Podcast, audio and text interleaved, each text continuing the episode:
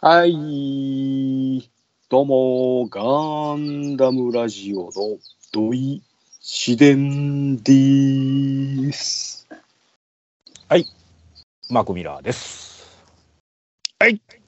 えー、準レギュラーです。コナタンです。お願いしまは。す。い。こんだけ毎週出てて何が準レギュラーや。いいんですよ。いいんですよ肩書きは大事です。肩書きは。そうね。うん準レギュラーはね、ギャラ発生しないんで ね。まあ僕らもそれちょうどいいですけどね。えーはいまあ僕ほらあの自分とこの番組だと自腹切ってますんでね。あただのうまいね。話ですよ。うまいね。えちょままあまあな、あの、出費してんちゃうーまあまあまあですよ。えそうやね。ーあの収益化とかとは真逆の方向で動いてますんで僕は。まあね、ここの番組を、まあ、この、あの、しなんちゅうの編集するソフトの費用でやったりとか、そんなんでも1000円かかってないからね。あそうなんですか。うん。あ安いんですね。俺そんなの、えどうなのかなと思って。機材とかすごい金かかんのかと思ったんですけど。このアプリは一応700円ぐらい。買い切りのやつなんですね。買い切り。り、買い切りやのって、一応バージョンアップいろいろあるんで、あの、サブスクで月、月本当は6ドルやねんけど、円がどんどん、あの、下がってるから、700円ぐらいになっちゃった今。ああ、値上がりした言うてましたもんね。そうそうそうそうそう。うん。なので、えっ、と、スポンサーを募集ずっとしてる状態です。はいはいはいはい。はい。ということで、えーまあでもね、あの、コナコナタのあの、プラモデルの放出に比べたら全然安い、ね。はい。マークは何、プラモデル何買うたん今回ね、はいはい。まあ、まさに今日ですわ。ほう。はいはいはいはい。この収録前にちょっと上司に行ってきまして。あ、マジで、はいはいはい。絵のあったんえっと、おそらくこれお二人、えー意外やと思いますね。これ今回マジではい。欲星なんでしょう。えー、はい、お見せいたします。はい。じゃん。あ、意外。意外でああ、す。お意外やね。トムキャットですね。トムキャット。これ、あのーまあ、一応、タミヤの72分の1のトムキャット。ほうほうほう。はいはいはい。めちゃめめちゃ意外。あのーどうしたまあ、一応、トップガンマーベリックがね、これ5月にああの公開されますので、あ。うん。ちゃ。はいはいはいはい。えっと、もうトップガン、散々見てる僕としてはですね、やはりまあおこーのタイミングでもうトムキャットをやはり買わなければいけないと。うんうんまあ子供の時に作ったことはあるんですけど、トムキャットうん。うは、ん。はいはいはいはい。色も塗らずにね、組み立てただけのやつを作ったんですけど、まあ今回ちょっと久しぶりにあの、買いたいと思ってたんですスけど。ケールモデルに手出しましたか。でうん、大体ね、まあ、チョメシンとかで売ってるん72分の1の、うんえートムキャットって、大体長谷川なんですよ。はいはいはいはいはいははいい。なるほどはねい。。うん、長谷川やったら大体どこでも売ってるんですけど、うん。タミヤで72分の1のトムキャットがないかなって、最近ちょっと探しとったんですよ。あ、そうなんや。ああ、まあまあは今日たまたま行った上司で、えーありましたもので、これ、ほうタミヤ、まあ、タミヤのがないかなと思って探したったんで、買いました。うんうんうんただね、うんこれ、へえ。タミヤなんですけど、よーく見てください。ほうほ板う。レリ、板レリー。あ、はい、板。ああ、それか。はい。板レリ。なんです。おータミヤやけども、えー中身は板レリ。ああーななのなんですあ。か。金型買い取ったやつや。そう、だから結局、あ製品的には板レリなんで、ーうん。はいどうかなと思って、まあ、買ってからレビュー見たら、うん。まあ、ボロクソ言うてますわ。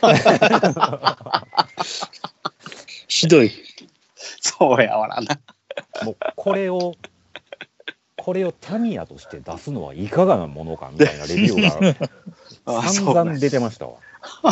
あそうやっあ、た。そういうのもあるん長谷川とかですのね。方が良かったんじゃん。いや、だから、それを見た後に、しもたなー。長谷川、長谷川にしといたらよかったかなーって。なるほどな。うんそれ、それなんぼやったこれは、まあ、1300何本ぐらいですね。ああ、いや、そんな安いよ。そんなもんなんですか。安いんですね。長谷川より安かったんですよ。う。うんほんでもう、これは買っとかなあかんと。うん。72やったら俺3000ほどするかなと思ってんけど。 72でもだいぶでかいですからね、やっぱトムキャットは。うん。本当は4八で欲しいねんけどな、飛行機。 48はでかすぎますよ、あれ、ほんまに。うトん。ムでキャかットはいし、高いやんか。やっぱ高い4、5千円するやんか。今売ってるやつとかでも、6000円、7000円しますもんね。ああ、そうなんや。4八で。うん。48で。えーえーいやーでもも4う八ぐらいになると、なんかこう1年ぐらいかけて、ああ、作ったって感じするやん。ただ、飾るとこないでしょ、48になったら。そんなん、でかすぎますよ、あれ。ないけど、なあ、まあ、あの、7人ぐらいが作りやすくていいんかもしれへんけどね。あの、うん。ガンプラで言うたらもう一ちょんちょんレベルやもんね。そうですね。はい。うんあやあ、っぱそんそんなサイズ感ですね。そうそうそうそうそう、72、72がね。で、48がマスターグレードで、35が、あの、えー60分の1ぐらいの感覚やね。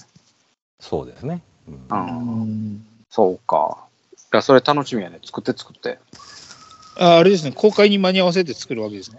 うん、それ、あの、エントリーグレード大作戦で、あの、トムキャットを作りました。エントリーグレードトムキャットって出してくれたらあいいんーちゃういやいや、あの、うん、僕まで弾かれるんでね、そんなことしたら。なんで。まいあ、や、あれ絶対であすのけルどーねレットなんか入れてくれるって。それね、あれですね、あのーえー土井さんはダメだけど、マクミラーさんは1回目だから、今回だけだぞってやつ です。いや、前でも、あの、 クックロビン入れてくれたやんか。おエビでタイ釣ろうと思ってクックロビン入れたら、あの残念ながらあかんかったけどさ。そういえば、あのクックロビン完成したんですか、マスターグレード。いや、もうほったらかしやで、あれ。あんなもん誰もやったほったらかし。ひどい。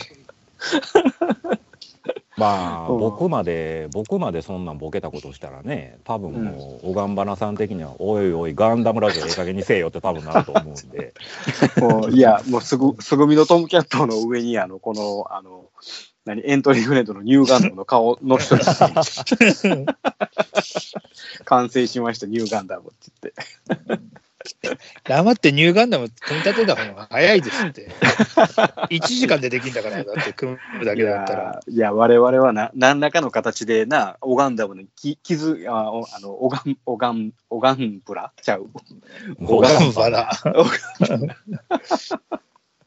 オガンバあれですよちょっとと傷跡のせ残したんやんか。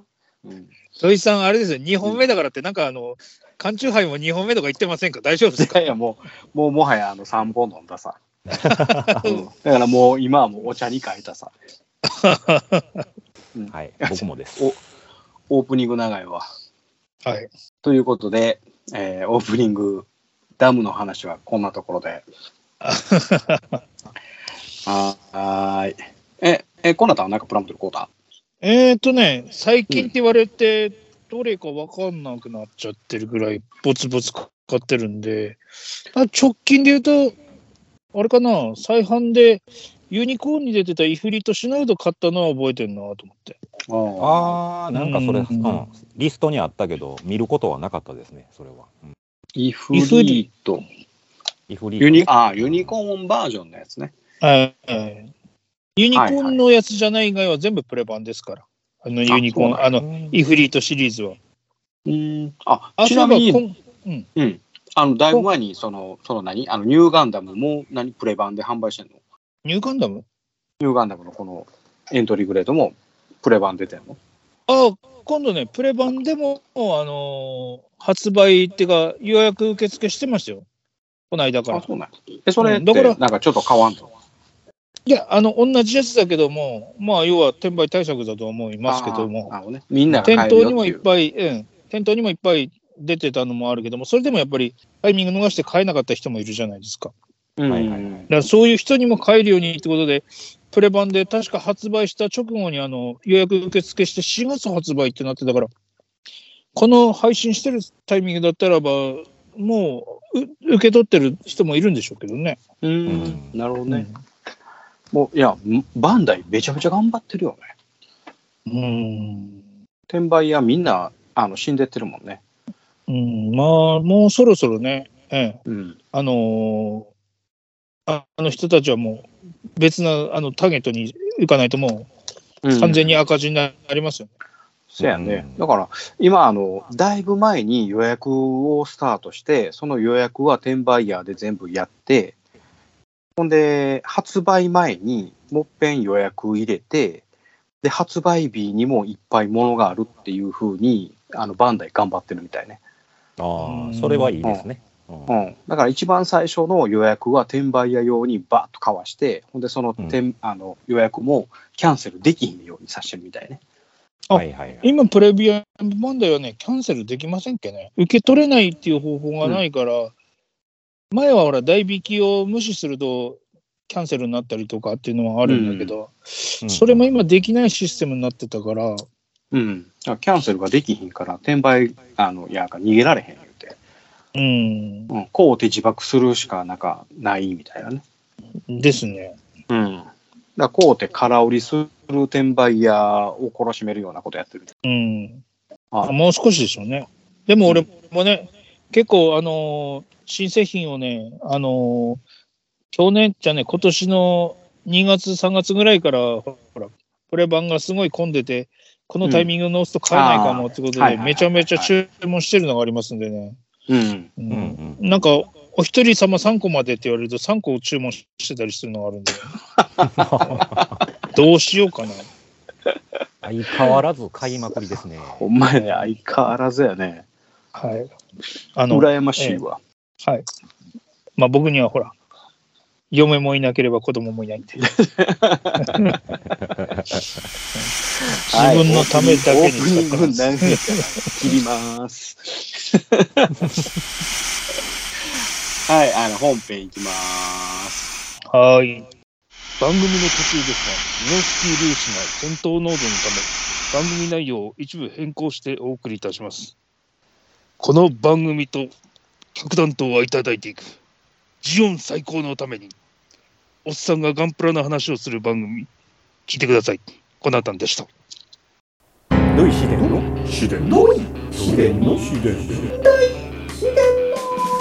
みんなで真剣にガムの話をするラジオ番組略してガンダムラジオ。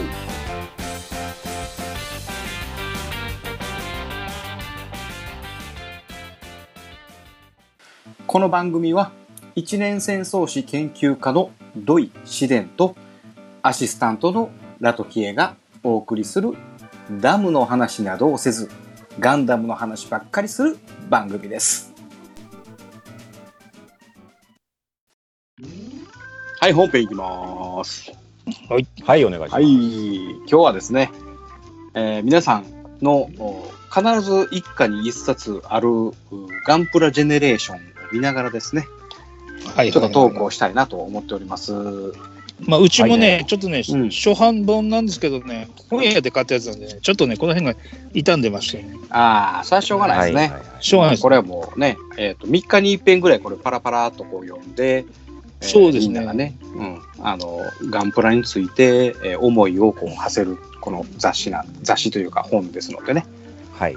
えー、マクンチは3冊あるんやったっけえーっと、10冊あります。はい。 10冊あるのはすごいね。はいはいはい。すごいですね。すごいよあね一冊これと新品とっかえてもらっていいですかね、じゃあ。うん、本当や。送りますよ。なんぼでも送りますよ。 3冊送ってもらっていいですか。えっ、とね、そうこのえガンプラジェネレーション、これは、えなおいくら、おいくらでしたえっ、と定価ね、あマク、マクに聞いてます、マクに。 あ、僕ですかはい。いや、定価1600円です。あ、1600円。はいおーえーいいつ、いつ、えーと発行された分ですかね。えー、1999年。ほう、何月の何日。何月の何日何月の何日に第1巻のお発行があったんでしょうかね。えー、4月の7日。惜しい。あ、惜しい。4月惜のしい10日。惜しい。 4月10日。 4月の14でしたね。あ14。はい。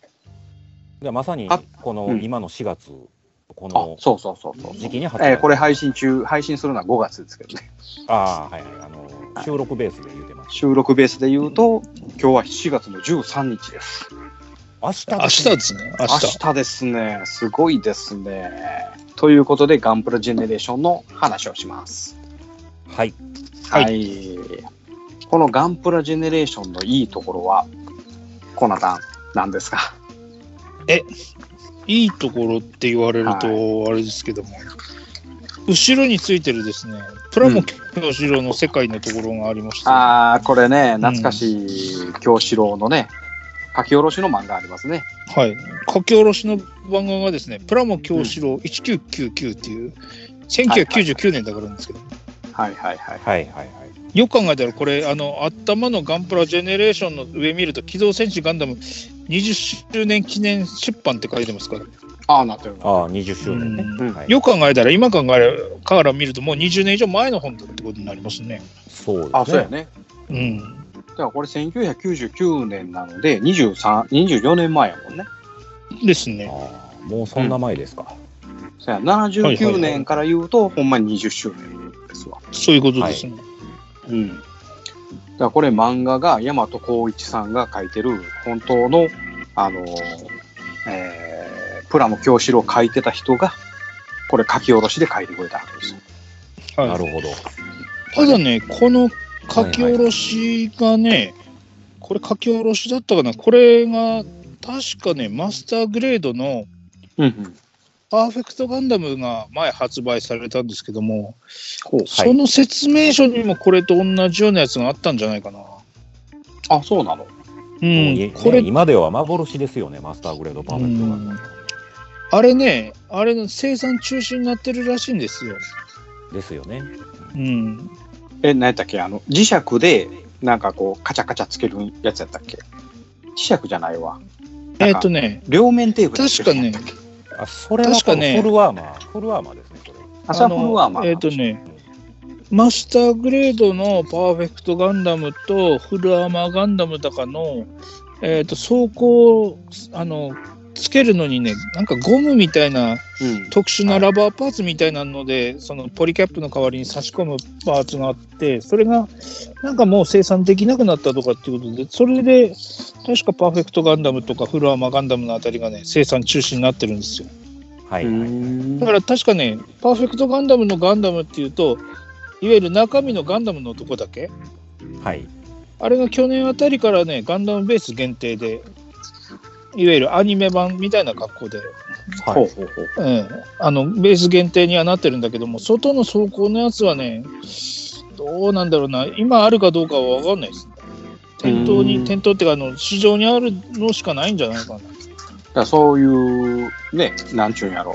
まあ、いや、え、そもそも、ね、作られてないんで、当時もんしかないっていううまあんでも大、ねまあぶっちゃけ、マスターグレードのパーフェクトガンダムなんてこのご時世になる前までは結構山田電機とかのあのマスターグレードコーナーに何個かありましたけどね、こと。ああ、そうなんや。はいはいはい。うん、うーん。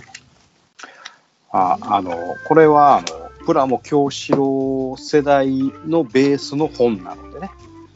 はいなんはかいすごいね、この、あの、読みどころは非常にあります。はい。はいはいここれ、これ僕が手に入れた時は、まあ、ほんまついこの間なんですよ。もう何、3年ぐらい前かな。はい。ああ、うんはいあはいの、はいうん。えーっと、著名風オフで、もともとなんか800円ぐらいで売られてたな、アホちゃうって思いながらほったらかしにしてたり、いつの間にか110円に変わったんで、はいはいで、あの、早速買ったやつですね。はい。は。はいいはいはいはい。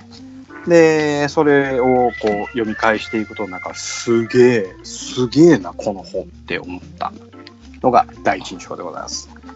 はいはいはいはいだからこれあの何あのなんとかいう、えー、とコミックボンボンに掲載されてたジオラマとかはい。はいはいはいが載ってるじゃないですか。ですね。ね。このガンプラジオラマギャラリーっていうね。ほうほうほうほうほう。これ川口名人とかが作ったやつじゃないのこれって。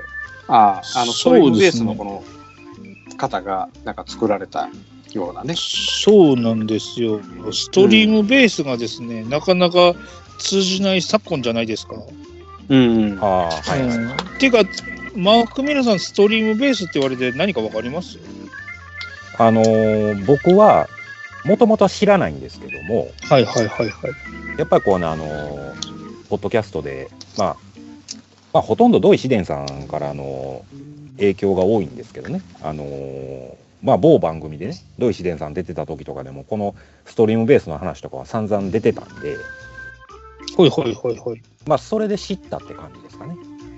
あ、そうですか。はい。あの実はこのストリームベースっていうのは多分当時大学生ぐらいだと思うんですけどもいわゆはるいガンダムが放映されてた後に、えー、とガンダムの、えー、とガンプラの作例を作ってる模型制作のサークルみたいなのがいまして、はい。でその主要のメンバーが3人いるんですけどもその人が小田さん高橋さん川口さんって3人なんだけどはいはいはい。その川口さんっていうのがいわゆる川口克美さんっていうことでバンダイホビー事業部のあの川口名人っていらっしゃる人じゃないですか、川口名人ね。はい。ええ実はこの方がそのストリームベースのうちの一人なんですよはい。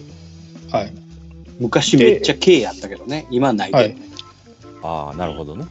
う。うんんでもう一人が、えー、と高橋さんっていうのは高橋正也さんっていうことで確かねえーっと初代のモデルグラフィックスかなんかの編集長になってる人でほうほうほう。でえーっと実はこのストリームベースの3人の中では一番目立たない感じにはなってるんですけどもはい。実は小説みたいなのも書いててあのコミックボンボンであの連載してたあの「モビルスーツ戦記」っていうはい。あの、なんだ、えっ、と、ザクのパイロットのフレデリック・ブラウンっていうのが主人公の、あの、いわゆるジオンサイドから見た名もなき兵士の一年戦争の話をするようなコミックがあったんですけども、これはみ今見ても非常に読んでも面白いし、多分ね、あの結構何回かのあのリバイバルみたいなのを繰り返してるから普通に本屋とか中古本屋でも、あのコミック本本本版じゃなければ MS 戦記で高橋正也と,、えー、と書いてるのはね近藤和久さんっていう人が書いてある、うん、近藤先生の絵書いてるコミックがあるんでって、ザク細ない。あーでもねあのディティールとかはねすごい細かくてあの、細か今いよね再現しようと思うとねリアルグレードザックかなんかを改造して作るのが一番無難じゃないかなっていうのがあるそのぐらいちょっとディティールが細かい絵を描いてる先生なんですよ。うんうんで、ああと、この、えっ、と、もう一人がですね、えっ、と、小田正宏さんって、この人が、あの、本来だとストリームベースで言うと、あの、一番、えっ、と、メジャーな人っていうか、うんうん。これはもう京志郎にも出てくるんですけども、3人並ぶと真ん中に立ってる人がこの人なんで、あーで最近も、うん、この人書いたのでなんかガンダムジェネレーションみたいなそれこそ似たようなタイトルなんですけど昔のガンダムを振り返るみたいなのを書いてる人もいるしこの間ねえっ、とね吉本プラム部だったかな YouTube やってるの見てたんですけどもこの人があのいわゆる MSV はい開発するときに、バンダイの人にこのモビルスーツはこうこうこうなんだよっていうのを説明したりレクチャーした人が実はこの人だっていうことなんで、まあいあの、一番プラモデルの有名なんですね。うん、開発にも携わってたっていうまああのガンプラの話でいうと伝説の3人なんですよね。はいはいはい。うん今でも一番有名なのは川口先生やけどね、うん、今だと川口名人がほらバンダイに入っちゃったんで、バンダイに入って。あの一番あの名前は売れてるんですけども、うん、結構だから最初の頃で開発しあの活躍してるのは小田さんだしその原作原案とかそういう小説とか書いたりしてるのであのメジャーなのは高橋正也さんなんでそっちの方は、そっちの方で活躍してるんですよ。なるほどね。うん、でこのジェネレーションのこの序盤に出てくるこのガンプラのね、はいはいこのは箱箱絵であったりとかはい。作例であったりとかい。うんうんこれがねものすごく懐かしいなと思いながら見てたんですよね。いいいいですよね、この辺のうんうんとジオラマで、この基地のジオラマとかもあるんで、こんなのページあるんですけど、見えああまこれすねああこれ大好きですはいはいねはいうんだからこれを全部旧キットでかつその後ろの背景も多分これ全部あのあれでしょえーっと一から作ってるわけじゃないですか。そうですね、ねフルスクラッチそうそうそうそうそうも。ちろんフルスクラッチ、こういう風なへージャブローの攻略戦であったりとか、はい。うんうん、であと俺がねお気に入りのページっていうとこれですねほうほうほう。このちゃいのがいっぱいあるジャブロあの進行作戦のジオラマがあるじゃないですか。はい。はいこれね、あの俺が子供の頃当時買ってたあの、えっ、と、森永の300分の1スケールのガンプラがついてるガンダムチョコ、チョコボールがあったじゃなはいいですはいか。はい。うん。はいはいはい。あれを使って大きいジオラマ作ってるんですよ。なるほど。ああれ使ってんのこれって。そう、ミルクキャラメル付属のミニプラモを使用って書いてあるわ。そうなんうんうんですよ。うんああ、そうか。すごいね、これね。で、さっきのほら、あのーなんだっけ、えっ、と、ガンフルアーマーガンダムとか、あのザ・キャノンとかあった、あの基地のジオラマのページがあったんですけども、うんうんこれの他にも、ここにこうあるんですけども、あの、はいはいはい。 06R が、あの、入ってくるシーンがあるじゃないですか。うんうんうんうんうんこれ多分、あ、の、MSV のあの、CM とかに使ってるやつとかになってるらしいですよ。えー、あー CM CM の特写のスチール写真いてある。うん。ははえこの辺の MSV、MSV の CM ってありましたっけ MSO の CM があったんだ。今でもね、YouTube でも見れますよ。あプラモデルそうなんのほら、プラモデルの CM だとほら、ジオン脅威のメカニズムみたいなのがあるじゃないですか。はいはいはい。あの辺とかで探すとね、えっ、とね、ね当時だと今の時代背景と整合性取れてないんだけども、なんかね、えっ、とね、宇宙世紀83年に、えーガンダム、フルアーマーガンダム率いる重装モビルスーツ部隊がジオンの秘密工場に潜入するみたいなのありましたよ。うんうんうん。こうあもしくはあの、あのシンクの稲妻、ジョニー・ライデンみたいなやつとか、うんうんうんテレビ CM になってるのがね、えっと YouTube 探せば見れますよ。ああ、これね。はいはいはい。R2 やっぱかっこいいな。 R2 はやっぱりいいよね。で、これ、これを見て、その、プラモデルの初期ロットはどんなんかとか、はいはいはい。初期ロットね。うんうん、初期ロットの話をあの違う番組でしてたりとか、これ見ながはいはらいちょっとお話しさせてもらったりとかね。はいはいはい。うん。だから、あの、あの、フンフンオフで初期ロット見つけたら、これ見て初期ロット見つけたらもう、あの、お宝発見ですわ。そうですね、よく見ると、この、ね、初期ロットじゃないとは思うんだけども、この組み立て説明書のあの黄色地に、えっと無彩が載ってるのがあるじゃないですか。これかな、えーこんなの。はいはい。はいはい。見えます、うんはいはいはいはい。これね、あのこの間、ほら、俺が、うん、夫婦であの見つけたあうの、ん。あの組み立てが途中まで組み立ててましたのあの無彩に入ってるのこんな感じの説明書だから今売ってるやつとちょっとやっぱ違いますけどねえ、マジでこれ入っとったん確かこんなやつだったと思うんだけどないや、全然それえぐいよ。ちゃいますよね、ほんなら今まで。まああのいわゆるほら初期かわかんないけどとりあえず万歳マークなのはあれですから、えー、これ入っとったらえぐいで、これ。うん、あと結構ほらパッケージとかもこういうなんだろうあるし、発売日 MSV と、うん、ね、あの、当時の価格と、変わってないけどね、価格はね、当時とは。でこれがね多分ダーディさんに喋った時に全然通じなかったんですけどい色プラシリーズってこんなのがあったんですはいはいあはーい。色色プラね。ね。はいはい。一個色プラは200円だったんですけもどう、あったくさん大好きな色色プラやね。そうですね。これね、うん当時ね、えっ、とね、価格が200円なんですよ。で、色分けの成形はそんなに綺麗にあの全部きちっとできてるわけじゃないんだけども、当時ほら、あの一ちょんちょんって、えー、と一色じゃないですか、うん、そうねね。普普通に売ってるのは。だからその時代に色プラでシステムイジェクションであの発売しているのが、あのほらやっぱり子供が作るんでね、ちっちゃくても全然問題なかったんで、はい確かこれがね、色プラは一丁丁よりちっちゃい。いや。 250分の1相当だったんじゃないかな。うんああ、ほんなら250こ分のの1って書いてる。うんあ G アーマーと同じやったよね。うん。ただね、G アーマーのやつだと、ほら、カーファイター入れる都合で、どうしても胴体が横長になってたりしてたんですけどうんうんうんうも、んこっちの方は確かそうなのはなかったから、プロポーション的には良かった気がしますね。うん。当時子供だったけども、何か1個ぐらいは買ったんじゃなかったかなと思って。あんまり全部は買えなかったんで、やっぱりその当時は、お小遣い制なもんで。なるほどうーんこの辺りはもうすごい懐かしいもんな。うんでもね、色プラになるとね、僕らもね、ガンプラブームはね、やっぱりちょっと、あの、落ち着いてたんで、そうです正ね。直僕はね、色プラ買ってないんですよ。ああ、そうなんうですね。ん。で、そのちょっとさ、次のページぐらい、次の次のページぐらいまで行くとね、うん。こんなのがあるんですけど、MSV なんですけども、これ、はいはい。見えますはい。黄色いザクなんですけども、旧ザク。作業用作ね。うん。旧ザクをベースにした作業用ザクっていうのが設定があるんですけども、うんうんうん。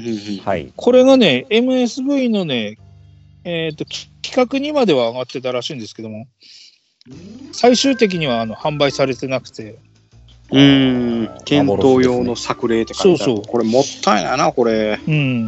だからこれがね、幻の作例っていうことで、実際に最近の話、まあ最近つってもあれなんだけども、結構前に、もう10年ぐらいになるのかな、あの、204あ288分の1スケールってあの昔のガンプあラあ、をはいはいはい、は縮い。小して、あのー売ってた、あのーキットがあったんですよ。うんうんうんそれにはね、あのーレアキットっていうことで、これがね、完全新規造形であったあった。作られあったんですよ。うん、あったあった。うんこれが確かね、M ワイズさんだっけかな、この前にあの、うんほそうら、そそうれそうこそそうあそうの、非武装のね。非武装のあの、コナタンビッグでやった時にこれを作ってきてくうんださったんはいはいで、うんはいはい。あれすごい、であこれがねの勇気やなと思った。うんもうとうとう手をかけちゃうかって、もうなんかもったいなくて作れないですよね。そうそうそうそうそうそうそう、うんあんな番組にそれ作るかって。 ちょちょっとあんな番組っていうのやめてもらっていいめですちゃかくちゃ言うな。うん一応、一応メインの人がここにいるんですけど、いや多分まあこのあえて後言えはば許してくれるやろうと思って。あえあ言えうたんやて言えけどば、あの、ああえて言えば、あの、 作るタイミングを逃してたのは、僕が勇気を与えたことによって、あのああなるほど、完ね。成に至ったっていう、はいはいあの素晴らしい作例は、あの、コナタンピックがあった頃からこそ出来上がったとほどね信じてますけど、ああだって俺だったら絶いや対そ手れは素晴かけないもん。らしいうん俺も絶対つ作らへん俺。俺この横のページにあるこのあのタコザクをあの作ろうと思ってよう作らへんもん。ああ。タコザクはね、タコザクこの間、うん。うん。タコザクこのこの横にあるタコザクな。タコザク持ってるんですかあ持ってんねんけどあ、よ持うっ作らてへん。んねや。あるある。このこの中で唯一タコザクがある。ちなみに僕はですね、タコザクはあの、うん。この間発売されたあの、ロボット魂のやつをですね、はいは買い。いましたんで、ええ、届いたんで、あの、ちょっと前の配信で、あの、ダディさんに、キャッキャは夫婦しながら全然伝わらない感じで、ああ、なんかそんな感じ。これがすごいんだぜって言いながら、送ったと思うんですけども。物がないな。ちょっと写真送ろうかな。じゃあ山よいさんも、タコザクこう、こうた言ってたな。あ、確か言うてましたね。うん。ほんで、うんあの、当時のいっちょんちょんのやつにくら比べとったんちゃうかな。うんうん。あれね、思ったよりね、ちっちゃいんですっけあ、そうなのうん。と当時のいっちょんちょんに比べてそうそうそう。これがね、めっちゃかっこいいんですよ。え、あれ、グリーンマカウは買ったのあれはね、まだ、あーっと、あ、予約の締め段階か締。め切ってないよね。締め切ってないから、まだ注文してなかったけど、買おうかどうしようかなと思って悩んでました。あ、そうなんや。あったくさんはなんかポチったらしいけど。ん。マジっすか。あうんなんか言うてたね、それね。うん。ん。その、絶対手出したらあかんものに手出してしまったって言ってたけど。えー、違いますね、まな。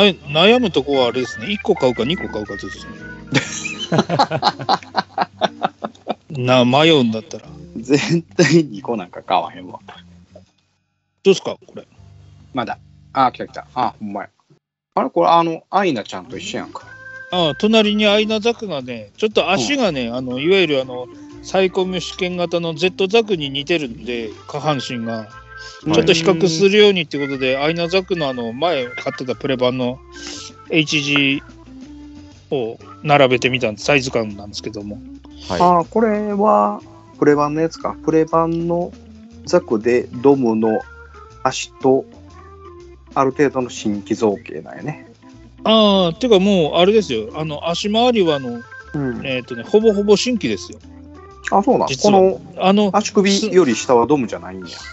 あの、なんだっけ、試験型のオリジンのドームの、なんだっけ、試験機みたいなのがあったじゃないですか。うんはい。あれとね、に似てるんですけども、足首とか微妙に違うんですっけうんあ、そうなんやだ。から腰回りと太ももとか、あの腕とかは共通なんですけど、うん、足とかはちょっと微妙にディテールが違うんですよ。だからその辺は新規になってるから、結構金かかってんなと思って。なるほど。このラッパ相撲は右左間違ってないのこれって。これで正解なんや。ああ、すねですかうん、ラッパズボンのところ。多分ね、なんかこうこれ、ここについ内ては側の多方が分でかいやん。あ左右共通になってて、あれですよ、あの足をハの字にしてるから、ちょっとあのあー外側の方が、そういうふうに見えんねや。外側に向けてるから、外側の方がちっちゃく見えるだけで。うーん。で、思ったよりね、このサイコミ試験型の高機動ザクっていうタコザクはね、うん。思ったよりちっちゃいんですっけうまいね。ちっちゃいね。うんそう考えた並べてみると。ら。はいはいはで、俺もあのタコザク、あの、いい以前作ろうかなと思って、パーツばらしちゃって、あの、部品の状態になってるやつがあったんで、い。うんそれと比べてみたんですけども、あの結構プラモデルのタコザクの方がでかいんですっあ、そうなのけ、うん、まあ顔というはかもどっっとちでかかといいけうと、どねうん頭でっかちになってるんで、はいはいはいはい。もう少しあのそそうやね。顔がでかい感じになってますこれ足回りがさ、あのプラモデルめちゃくちゃ細かいのよね。はいはいはいなので、あの、ほんまに箱開けてそっと閉じるぐらいの感覚になっちゃってるのよね、タコザクって。ああそうですよねうん。だからそう考えたら、こ俺れもね一切作る必要性ないから、まあ、それで6000円、7000円やったら安いんかもしれへんけどな。そうですねうん。でもほんまはこれ、あの、墨入れとかした方がかっこいいやんか。ああ確かにただね合わせ目がやっぱりね若干、うん。ただ組み立ててるだけなんで目立つしああの塗そう装を全塗するってなるとほらラインが赤いラインとか入れ直ししなきゃなんななんいやから、うん。まあとりあえず今のとこは1個は箱から出してえっ、とそれそのままの状態でガシガシ動かしておりましたんで2つ交換。はい何1か万5000円ぐらいするってこと。 ええ何か多分今月今月あたりクレジットの請求で来るんで多分あそうの、ねゴールデンウィークは金欠になってると思いますけ どまあどうせコロナ禍でどこにも行けるい今行ける気配がしないんでまあ、そうかもしれんけどな。いや、えー1ゴー個ルしデンウィーかク買わないやつって、うん。うん合わん1個しか買わなかったりすると、ほら、もったいなくて箱を開けれないやったりしませんか。まあまあ、ああ確かにね。いや、うんほんまにローラー服装だった方が作りやすいっちゃ作りやすいけど、だから、あれですよ、うんあの、ロボット魂でシーマカラフ専用ゲルググとかプレバンで注文して買ったんですけども、うんその時は1個しか買ってないから、ちょっともったいないから箱に入れたまんまなんですよ。ああ、なるほどね。うん、あと、ガトー少佐専用のゲルググとかもあるけど。はいはいはいはい。当時はほら、うん定価で普通にお店で買えたの、あ、買えたんですけど、うん。うんなかなか1個だとね、もったいなくて開けれないっていう。確かにな。まあ、まああの好こきな時に買えるような時代でもないもんね。そうですね。この間の、うんほら、あの、マスターグレードのドム、リックドムが買える、買えないってんうんあったじゃないですすか。か。うんうんうんあの時に衝動的に、あの、なんだ、リックドムツバイとか、あの、うんうんうんうん。プロトタイプリックドムツバイとかドムトルーペンは箱から開けて出しちゃいましたけどもはいはいはい。あれがなければ箱にまた入れたままで箱の状態で飾ってたと思いますよああ、なるほどね。うんそういえばロボット魂っうてんパーフェクトガンダムとかも出てたな。うん。さすがにパーフェクトガンダムはね、買わないね。ああ、そうですか。うん7000円ぐらいですけど。うん、これはあの京志郎系やんかあのだから何パーフェクトジオングも買わないああ、はい京志郎系やんはいはい。でまもあそれを言うちとあれなんですよね。フルアーマーガンダムも実はパーフェクトガンダムマーク2みたいなやつなんですけどね。本当は。あそうなのそれを後で MSV に組み込んだらしいんで。うんまあちょっと30分ぐらいになったんで前半終わろうと思います番組はまだまだ続きますコマーシャルおっさんになってもまだガンプラなんか作ってるんですかいつまでも男の子みたいでいいですね。おっさんがガンプラの話をする番組、好評配信中です。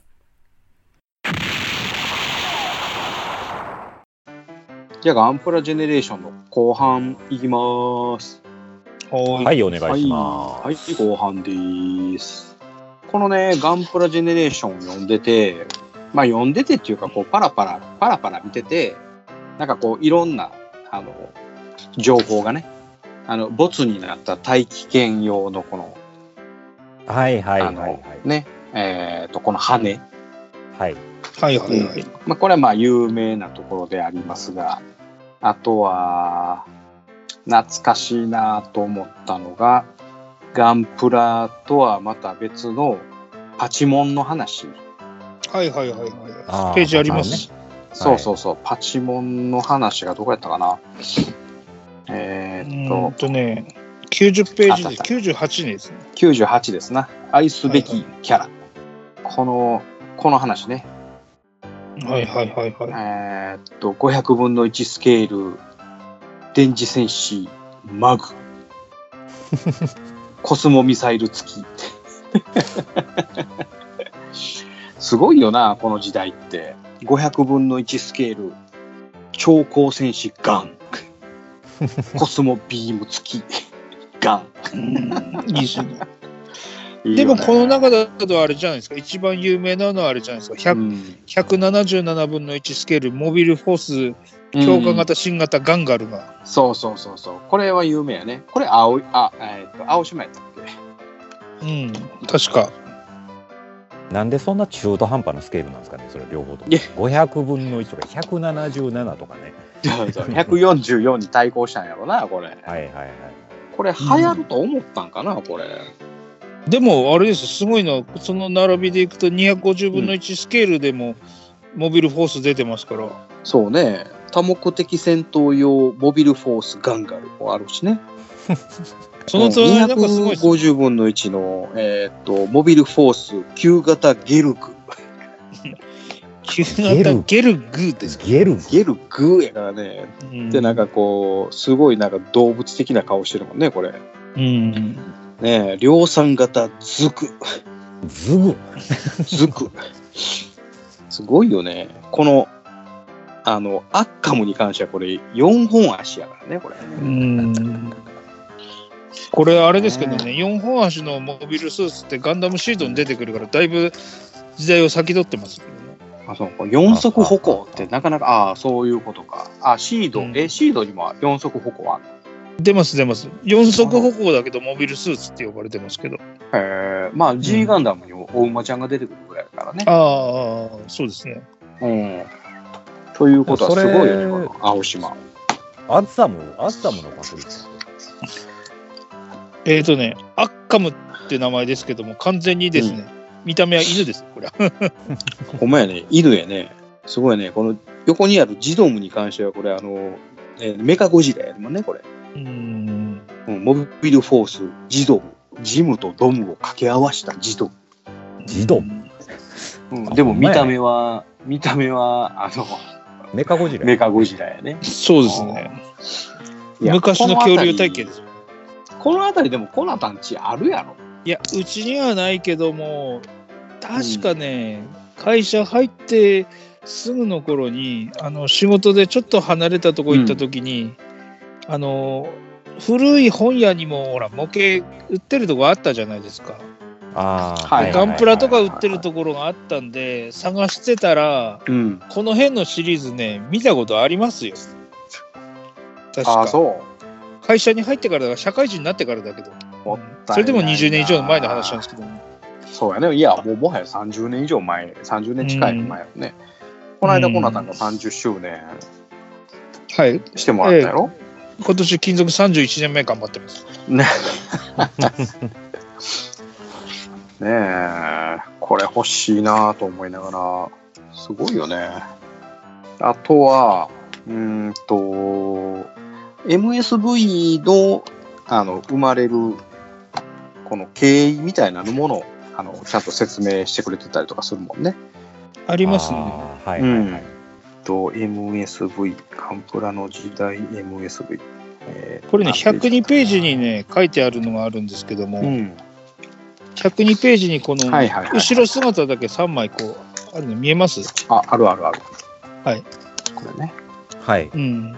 これが、あの、ジムキャノンとかザク2とかプロトタイプドムの後ろ姿なんですけども、はいこの辺が確かね、大河原さんが最初に、えー、と商品化とか考える前にあのいわゆる局地戦しようみたいなのでこういうのを考えたらあのリアリティが増すんじゃないかということで確か 06R とあとなんだっけ湿地用ザクっていうのとうんうん。あとあーえっ、とね書当いて時はたね。ね、ザクキャノンじゃないんですよ。対空防衛用のザクみたいなのでザクキャノンがあったんですうんよ。うんうんうんうんうん。で、その3種類ぐらいが最初の,、まあ、あの MSV らしいんですよ。うんうんうんうんで、それを本格的にね、あの、模型の企画に、えっ、と、起こして、で、その時の模型の企画をするときに、あの、そのバンダイの人が教えをこったのが、その、さっき言ってたストリームベースの小田さんらしいんですよ。うんうんうんうんこの辺はちょっと最近 YouTube で知ったんですけどね。うんうん。うーん。なんかね、6人ぐらいの人にね、担当者にマンツーマンで、1人に、いや、ザクっていうのはこういう風なデザインになってるんで、こういうところを気をつけた方がいいですよっていう基本的なレクチャーをしたところから始めて、1時間ぐらい1人目やったらば、次の担当で、え、私、今度、あの、水中型ザクの担当の誰々ですっていう人が来て、また同じレクチャーを1時間やってっていうので、うん交代で6人ぐらいでずっと6時間ぐらいほぼほぼ同じ話をさせられたっていうのをねあのプロモデラーの桜井さんっていう人が言ってました、ほう。うん、この間、うん、見たんだけどよ、S、あの吉本プラブ部で、あ、それやってんねや。うん、あまのた、桜井総帥っていうのがあの出てくる回があるとね面白いからねあれはね吉本の人が作ってるやつよりそのプロモデラーとかが話してるやつ聞いてる方が面白いですよえー、あーなるほど。見よう、また見よう。探すとすぐ出てきます。なるほど。あとね、この MSX っていうこはのいシはリーいはいズ。。はい、はい。この間ちょこれこっがとね僕の方で話して、うん。このシリーズ、あ、あ言ってたっけ、そっちで。あの、違います、あの、大喜利の時に喋ったんです。あ、そうやったっけうん。確かほら、土井さんがパソコンかなんかの、で同じ名前のやつがあったじゃないですか。ああ、MSX ね。うんあそうそうそうそうそうそうそうそう。その話で、いや、それじゃねえっすってはいいうはい話をしたあなるほど、ね。覚えがあるんですけど。これにはあのヘビーガンダムとかね、アクトザクとか、あこれには MS11 が出てくるもんね。はいはいはい。はいそうそうそうそう。MS11 の話をした時にだだったかな。そうやね。うんあのーえっ、と、ゲルググと被るやつね、これね。そうそうそうそう。はいはいはで、ガルバルディとか、い。うん。ガルバルディも出てくる。はいはい。ガルバルディは、これか。あ、同じページにいますよ。 MS17 ね。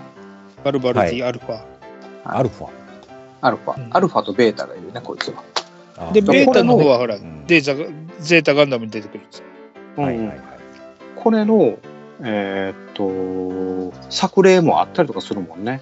いや、でも模型になってて、さっき言ってたジオノグラフィーとかだと出てくるんで、えっと、ガルバガッルデシャーとィ、かもさ。うん、アルファとか、あとうんドワッチとかは、アクトザクもか。この辺は、あの、ジオノグラフィーにあるし、アクトザクは、あの、なんだっけ、オリジン版っていうことで、この間プレイ版では出てましたよね。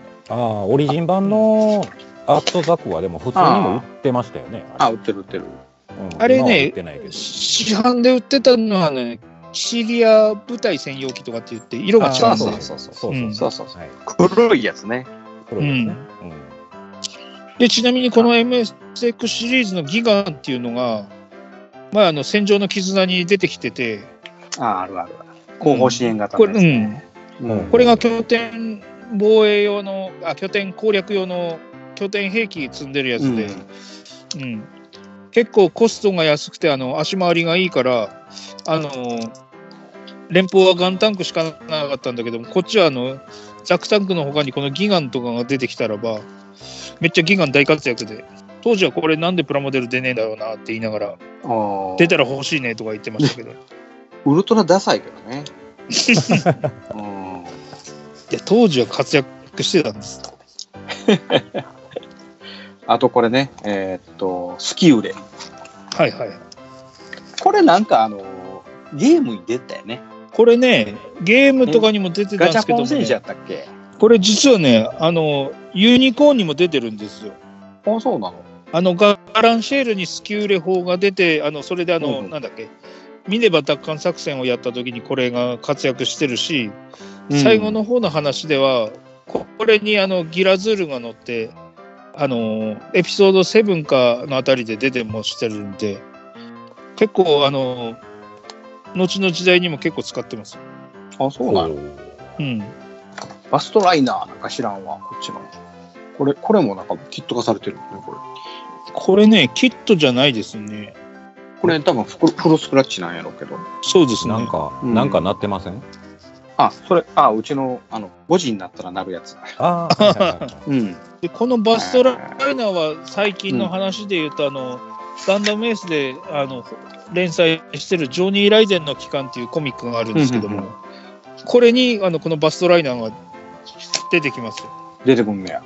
うん、へでーあ、の乗ってるのはそのなんだろうあの、ま、前にジョニー・ライデンと同じチームにいたっていうあのニュータイプの女の子が乗ってるんですけども乗ってる機体は赤いヘビーガンダムですかへえ。ら、うん、え、それってこの間、アキさんが作ってたやつやったっけああそうかもああでもアキさん作ってたのはあれじゃないかなレッドウォーリアーじゃないかなあ、レッドか。あーこはいはいはいはい。れ、これレッドオーまレあつってもあのあれはあの市販されてるのはレッドウォーリアーアメイジングっつってうん。あのガンダムビルドファイターズかなっていうあのガンプラバトルするアニメがあったんだけあそっち系どだそれに出てくる機体なんで若干へーバリエーションっていうかあのプロポーション違いますけど背中についてる武装を外すとほぼほぼレッドウォーリアーになるんでなるほど。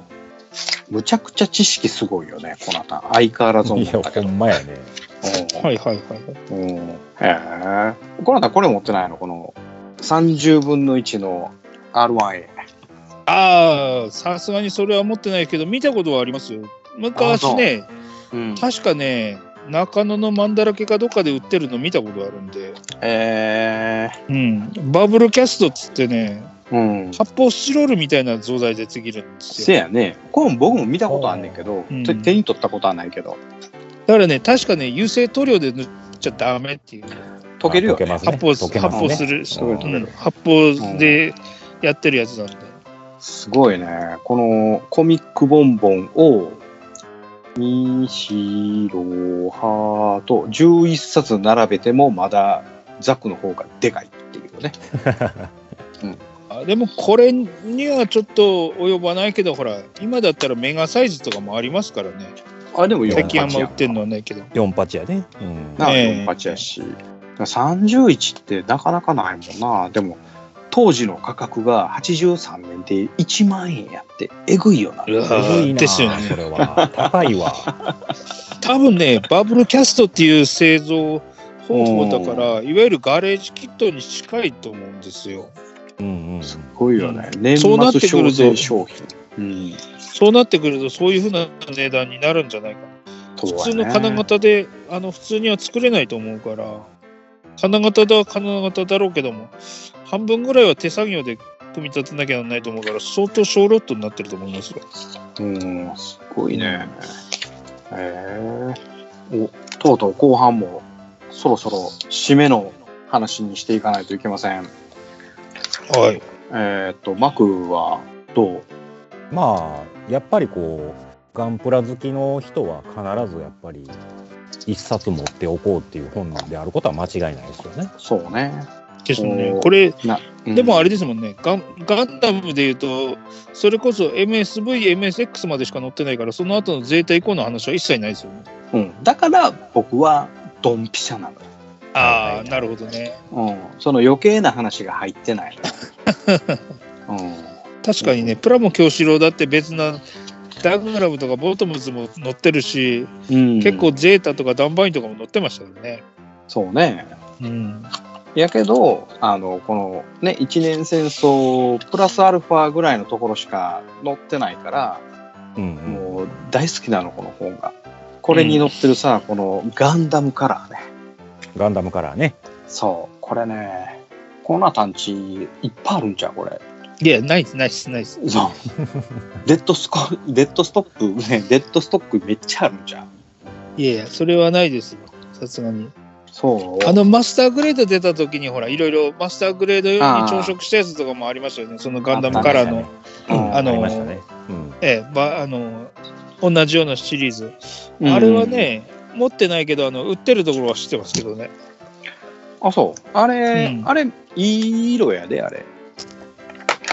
あの、これ、グフカスのやつは買ったけど、はいはいはいうん。あれもう売ってないもんね。あれ、買うといてよかったと思ああやっぱそそうですか、う。うん。うんあれはそうですもんねあのその時出た時にあの新しいガンプラ出るたびにあの発売されましたけどね当時はね、うん。このグフ、グフ、グフカスタムあああと、ファントムグレー。今一瞬ちらっと後ろ見えますけどなんかカピカピになってますあ。トロ分ン離としてまししてたる。トロンってもうな長いこと作ってないもん。やっぱこうこういうのもやっぱり定期的に出してほしいよね。うん朝食すんのがまあまあめんどくさいからさ。いやーもう嫌いですわ朝食するの。なあ。ありもんで行きたいありもんで。そうそうそう。ほんであの朝食して足りひん買った時が地獄やんか。同じ色絶対でけへんからね。でけへん100%無理やんもう。うん、だからこれはやっぱ作ってほしいな。うん。ということで、ガンダムジェネレーション第1回、えーガンダムジェネレーションを読みながら懐かしいトークをする終わりたいと思います。はいありがとうございます。何か喋り残していることありますか喋り足らんところはないですかいや大丈夫です大丈夫ですかじゃあ僕が言うていいですかはいはいあの、この8ページのね、このラストシューティングあるじゃないですか。はい。はいはいはい。これあの型のあのアーマーがちゃんと正しい方向に向いてるじゃないですかああ、そうですね。これあの当時からこれを再現してるっていうストリームベースはすごいなっていう、なるほどね。うん、ああ、そうですね。今のガンプラではこれ当たり前にできるんですけどこの Q キットではこれ当たり前にできないんですよね、うんでですきねませんね。うんなのであの今当たり前にできるキューキットでラストシューティングする人はここの肩のこのねあの取り合いの、えーところはあの絶対気をつけていただきたいなと思いましたはい。あと,、えー、とこのシャーザクのね、えーはいキーの模型キーのベースですねはいこはれいはい。 101かなこれは、 101なんかな、これは。うん、あこれ見るとこれ60分の1って書いてますね。これ 61? 61なんやあ60 61だね分の1の検討用モックアップ木型って書いてますね。当時からこういう木でとりあえず作った上でで製品化するのかなそうですね。木でそんな60分の1って相当重いね、それ。めっちそうですね。これ、バンダイ静岡ワークスに保管されているらしいね、これ。こうはいはいはい。素晴らしい。ということで、えーすごい、たくさんの情報がこの中にありますんでね、また、あの、チョメフオフ、ないしは、えーっと、チョメカリ、ないしは、アマチョメにあったら、買ってください。はい。はい。はい。じゃあ、後半、終わります。連邦の白いモビルスーツ名松井秀樹です。ねえねえ、ヨマくん、これ、読めるはいはい。うんえーっと。ああ ついに君も、これを使う時が来たようだね。うしょうそ、しそょ。れは老眼鏡メガネメガネ。はい、エンディングでーす。はい。はい。はーい。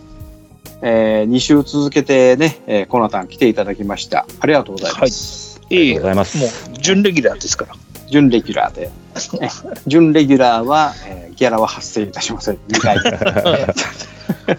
しいな、じゃあ、あれだろうな、きっとな、うん多分今日頑張ってもあったくさんに振り込まれんだろうな、俺。ああ、そうですね。えーはい。ということで、えっ、と、今日はガンプラジェネレーションについて、えー語りました。はい。はいめちゃくちゃ懐かしい話と、また改めてコナタのね、あの、情報量半端ないということに気づかされましたん で、うんなんでそんだけ知っとんねんちゅう話や。あいや、ほんまにね、手ぶらで来てますけどね。ええうん。ほん、いや、ほんまバンダイの人でないと知らんもんね。うんうんうんうん。うんということで今日は、えっとコナタに落ちてもらおうと思ったんですが、えっとしばらく幕に落ちてもらってないので幕に落ちてもらいます。いや、ちょっと待ってくださいよ。それは聞いてへんやいやいやいやいやそれはもう幕に落ちてもらわなあかんのですわ。ん。しばらく落ちてへんとかでもうずっと落ちてますけど。ああ分かった嫌やったら別にこの番組で降りてもらっても構えへん。やらせていただきます。はい落ちていただきましょはい。う。はーいはい準備いいですかあ、いいですよ。いいですかもうね、はいえーコナタの電池がないということなんで、えーできるだけ早くエンディング終わりたいと思いますのでね。はい。はい。それでは、幕、よろしくお願いします。はい。タクミラ、実は、ガンプラジェネレーション持っておりません。はい。 知ってます。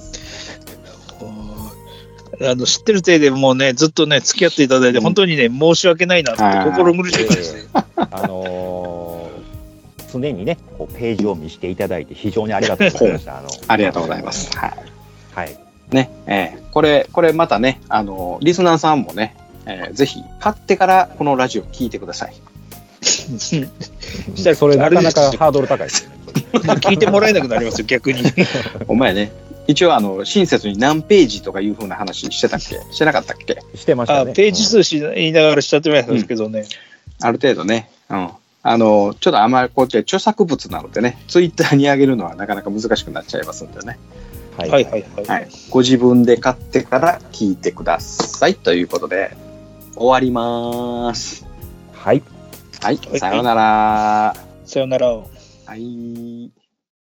我々は優秀たるジオン広告国民から番組の感想を募集している「ハッシュタグガンダム」あるいは「ハッシュタグドイ試練」をつけてツイッターでつぶやいていただきたいあえて言おう番組内で読ませていただくとジークジオン